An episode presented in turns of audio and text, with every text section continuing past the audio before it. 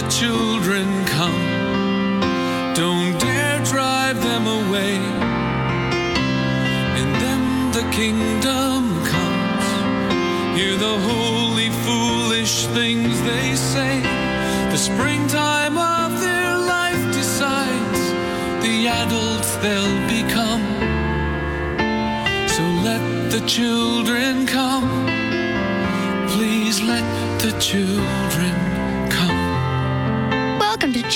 Bible journey with stories and songs just for kids.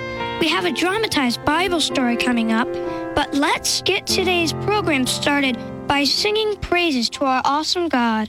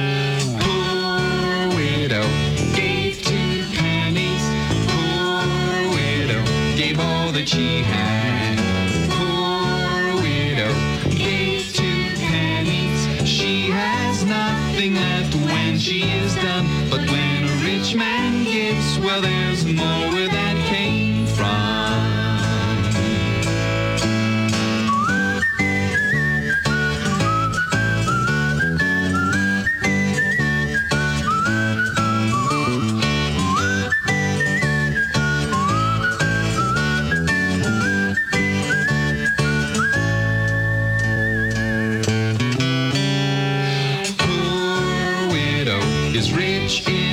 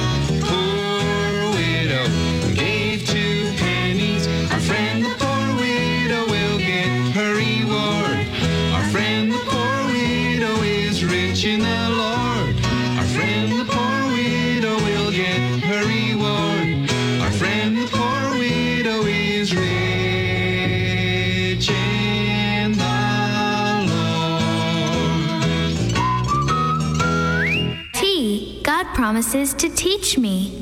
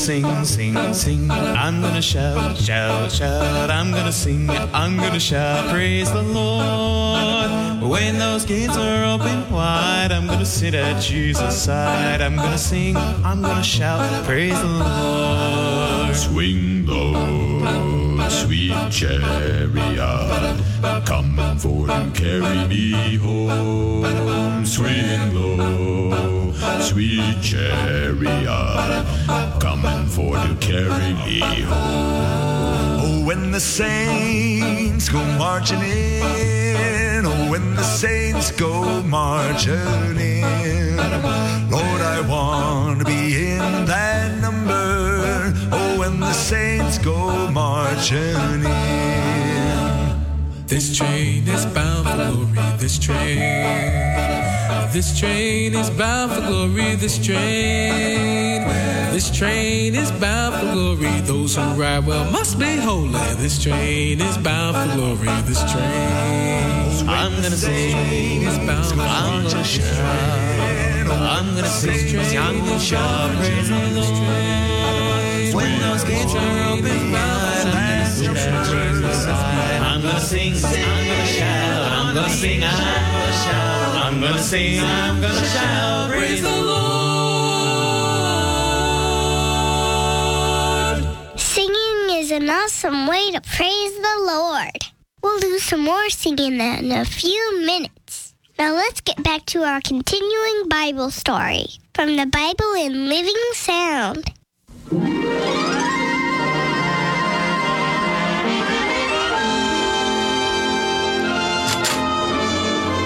Mother, I've fallen in love with a beautiful young woman from Ammon. I want you to talk to Father and see if. Talk to father and see what? Well, I want you to go to Jeshai the Ammonite and ask for his daughter Tamrai to be my wife. Son, does she worship the true God? Well, no, but I'm sure I can convert her. Son, God has cautioned us against marrying unbelievers. You must not go contrary to God's direct instructions, especially in a matter as important as marriage. But I can convert her to our beliefs. I know I can. Mother, talk to him. I agree with your father, son. God cannot bless a union with an unbeliever. But I want her. And if King Solomon, who by all accounts is so very wise, if he can marry several heathen wives, I ought to be able to marry one, and I will. Ah, how can you tell a young person that King Solomon, who is renowned for his wisdom, and whom God has greatly blessed, how can you say that Solomon has, nevertheless, disobeyed God by marrying heathen wives? It would be easier if he were older or mature enough to be aware of Solomon's gradual apostasy. Yes, because Solomon did stay very close to God for years. And even after he first married a heathen wife, the princess from Egypt, he seemed to obey God explicitly in every other way. And Israel prospered. But now, Yes, now, Solomon seems to be money and power mad. Our taxes have been increased to the point that they're really oppressive. and he's taking twice as many of our boys to serve in his army this year as he took three years ago. He keeps adding heathen wives to his harem. How many heathen wives does he have now? Well, there's one from Egypt, of course, and one from Phoenicia and Edom, and Ophir, Moab, Sidonia. Solomon says that he takes these wives to cement friendships between Israel and these countries. Well, perhaps. But I notice that each one is beautiful. It also seems to come with a good sized dowry, usually gold, which Solomon certainly does not refuse. And as God warned, they are leading Solomon away from the true worship. He's allowed groves to be set up where his wives can worship their heathen idols. I've even heard rumors that he may build a temple for the god of one of his wives. Oh, I hope that's a false rumor, but I'm afraid it may not be. However, what worries me now is Solomon's influence on our son. Why is it that it is so much easier to influence people to follow after evil than to follow after righteousness? We must pray that God will keep our son from taking this heathen girl to wife.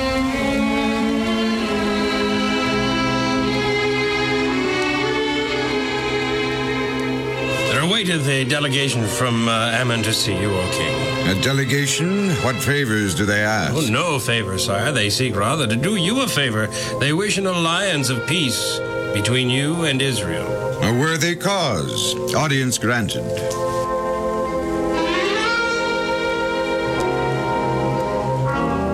And so, great and wise King of Israel, my king wishes to seal the alliance between himself and thee by blood ties.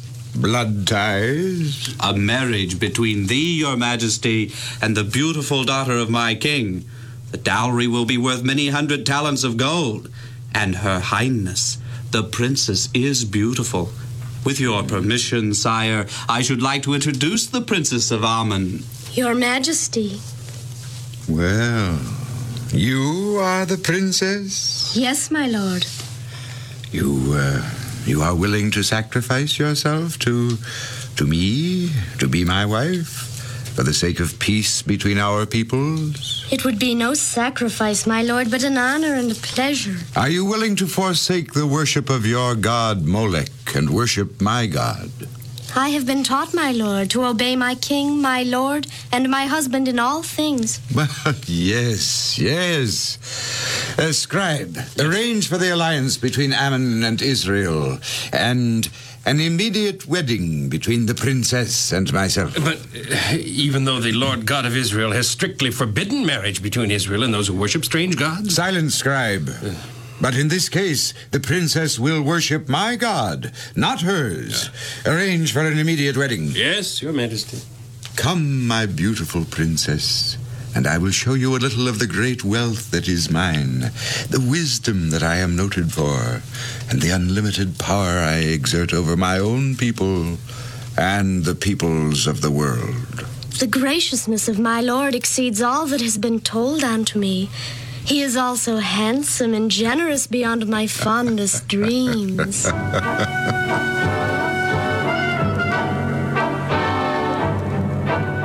And King Solomon made alliances with many nations, and took to wife many strange idolatrous women. And it came to pass, as time went by, that his many princesses and wives turned away his heart after other gods. But Solomon, darling, you built altars in high places for the gods of your other wives. Why not for Molech, my god? Well, uh, you you offer sacrifices to your god, So do you offer sacrifices to your god? but not human sacrifices, especially children, babies. You have a right to your belief. Don't I have a right to mine? Well, yes, I suppose so. Then build a temple for Molech. Uh, Please. I know exactly where I want it built. where? It's an especially beautiful spot south of Jerusalem in the valley of Hinnom. When it's finished, I want you to go with me to some of the services. Me? What I I hear that your services, some of them are immoral, degrading, and downright cruel. Ah, my dear Solomon, you'll come to love them. They're fun and they give you a feeling of success and power. You will build the temple for me? You do love me. Oh, very much. Prove it by building a shrine to Molech and watching the rites of Molech worship. Well, very well.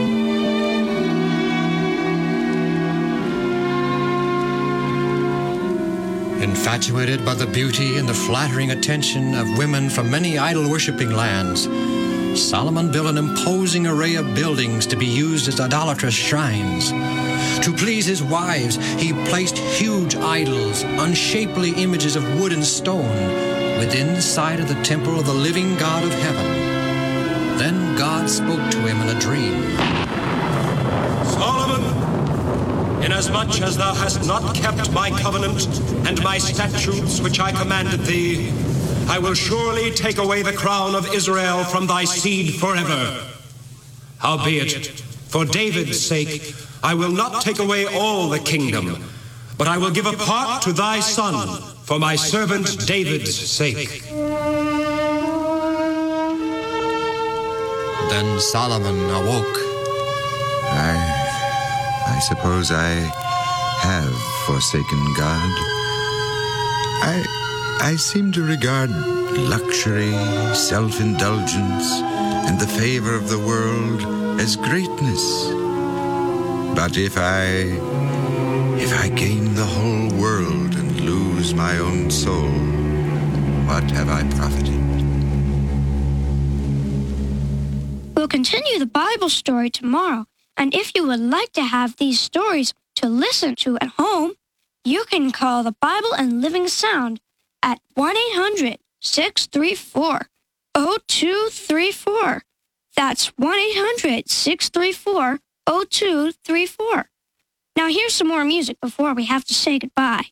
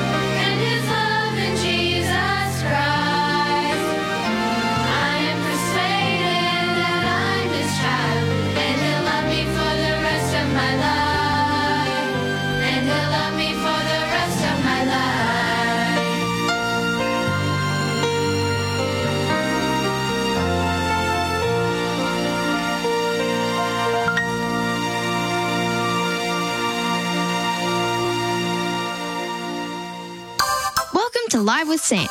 I'm Sam here in my house with my mother, who just happens to be the world's greatest cook. She makes healthy meals for her family using only whole plant foods. Mom, welcome to Live with Sam. Have you finished your homework yet? Uh, yes. Is your room clean? Mom, we're kind of on the air right now. You said I could interview you? Wait! Oh no, I look Mom, it's radio. People can't see you. Honey, I'm having a really bad hair day. Can we do this tomorrow? Don't worry, Mom. You look great. Really. If you say so. I've told everyone what a great cook you are. I want them to know your secret. Take, for instance, your bean soup. Like everything else you make, there's no meat in it because we're vegetarian, but it's delicious. How do you do that? Well, I throw dried beans into a slow cooker with some water and a pinch of salt and let it simmer overnight. You don't add any secret sauce or special herbs and spices? Nope. Water and salt. Are you sure no one can see me? Wait a minute. How about your awesome breads? How about that spaghetti dish you made yesterday? Or my favorite, Mexican food. Certainly you do something special with them. Oh, maybe a little spice or seasoning here or there. But I figure that God put wonderful flavors in his foods, and I shouldn't get in the way by adding a bunch of other stuff. The simpler, the better, I always say. Awesome. Thanks, Mom. This is Sam for Live with Sam. God has given us everything we need to be healthy inside and out. During Creation Week, He established a health plan for every creature on earth. To learn more about healthy living and about the God who created us all, go to kidsbibleinfo.com. That's kidsbibleinfo.com. This program was brought to you by the Children's Ministries Department of the General Conference of Seventh day Adventists. Psalm 139, verses 13 and 14 say, For you created my inmost being. You knit me together in my mother's womb. I praise you because I am fearfully and wonderfully made. Your works are wonderful. I know that full well.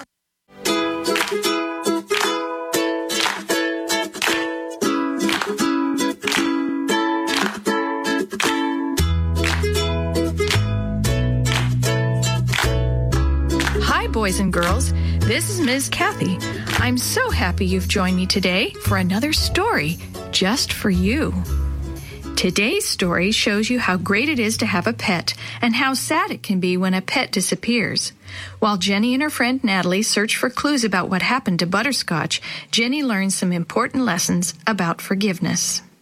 Chapter 8 Found and Lost Again. Where is Butterscotch? Jenny shouted. I don't know, Tevin said miserably. She ran away. I only meant to keep her for a little while. I was going to give her back. Tevin's eyes weren't angry anymore. They were sad and frightened. I'm sorry. Jenny heard her own voice, but couldn't believe what she was saying. I forgive you, she managed to get out before her lips clamped shut. The ride home was filled with silence broken only by Jenny's sobs. After they dropped Dee Dee off at her house, Mom laid a hand on Jenny's knee. Honey, her mother said gently, I really think you should prepare yourself to accept the fact that Butterscotch may never come home. Jenny gulped back a big sniffle. I know, Mom, but I'm going to keep hoping. I know it's little soon, but would you like to think about getting a kitten? Jenny shook her head fiercely. No, I don't want another kitten. I want Butterscotch. No other cat could take her place. I understand, honey. We'll keep praying that Butterscotch comes home. When they got home, Jenny sank down on the couch. Her mom sat next to her and stroked Jenny's hair just as she did whenever Jenny was sick. I wish I was sick, Jenny thought. I wish I was just sick and that I had just dreamed that Butterscotch was gone. I don't understand, she said finally. Why did Jesus let Butterscotch run away again after I apologized to Dee Dee like he wanted? Jenny, look at me, her mother said sternly. Jenny lifted her head and looked directly at her mother. Is that what you think? That Jesus was waiting for you to apologize to Dee Dee before he sent Butterscotch back? Jenny nodded her head slowly. Sort of. Honey, Jesus didn't expect you to apologize to Dee because you had to, or so that he will do what you want him to. He wanted you to apologize to Dee because you love him and want to make him happy. Do you understand? I think so, Jenny said, but understanding didn't take away her sadness. That night, with the lights out, she stared out her window until her eyelids refused to stay open any longer. In the shoebox that week, all the kids were so excited about Family Day that no one really noticed how sad Jenny was. She sat in the back of the room watching everyone and wishing she could get excited about Family Day too. Mrs. Shue told them about the booth that the shoebox kids would be running. It's the Go Fish booth, she said. She held up a broomstick with a string attached to it tied to a clothespin. The children will take one of these fishing poles and let the line down on the other side of the counter like this. Maria, come help me catch this prize. Maria ducked down behind the table. When Mrs. Shue tossed her fishing line over the counter, Maria took out a small prize and attached it to the clothespin.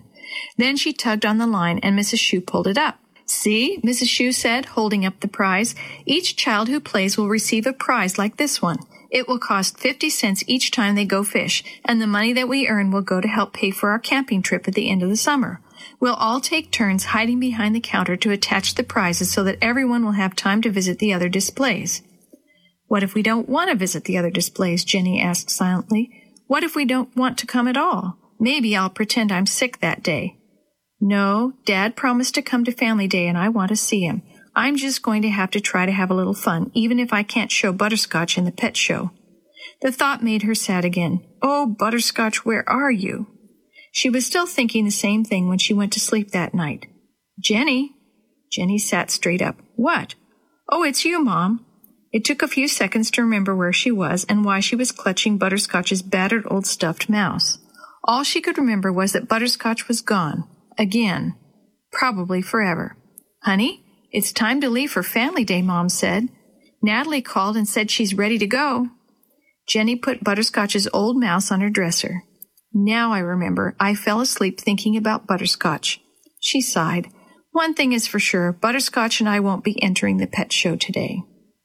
Jenny tried to be happy as her friend got in the car. She didn't want to ruin Natalie's day, but it was awfully hard being happy when she was sad and mad inside.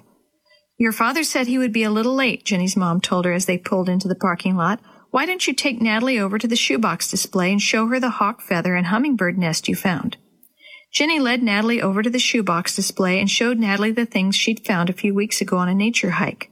Out of the corner of her eye, she saw that the pet show was about to start. Do you want to watch? Natalie asked. No. Well, yes, Jenny admitted. Natalie took her by the arm and steered her over to a spot where they could see better.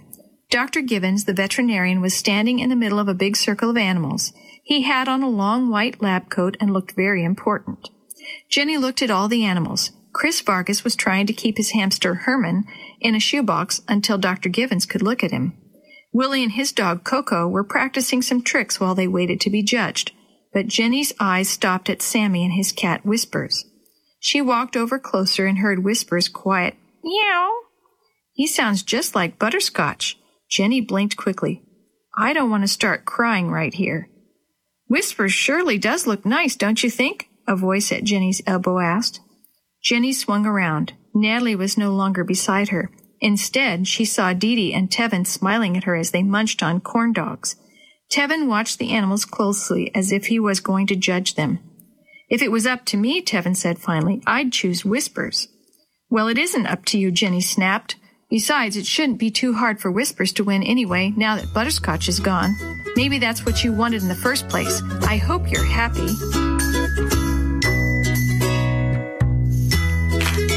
The story you have heard today is a chapter of The Shoebox Kids, Book 3, Jenny's Cat-Napped Cat, written by Celeste Perrino Walker, edited and created by Jerry D. Thomas, and used with permission from the Pacific Press Publishing Association. If you're interested in any other books published by the Seventh day Adventist Church, please visit AdventistBookCenter.com or call 1 800 765 6955.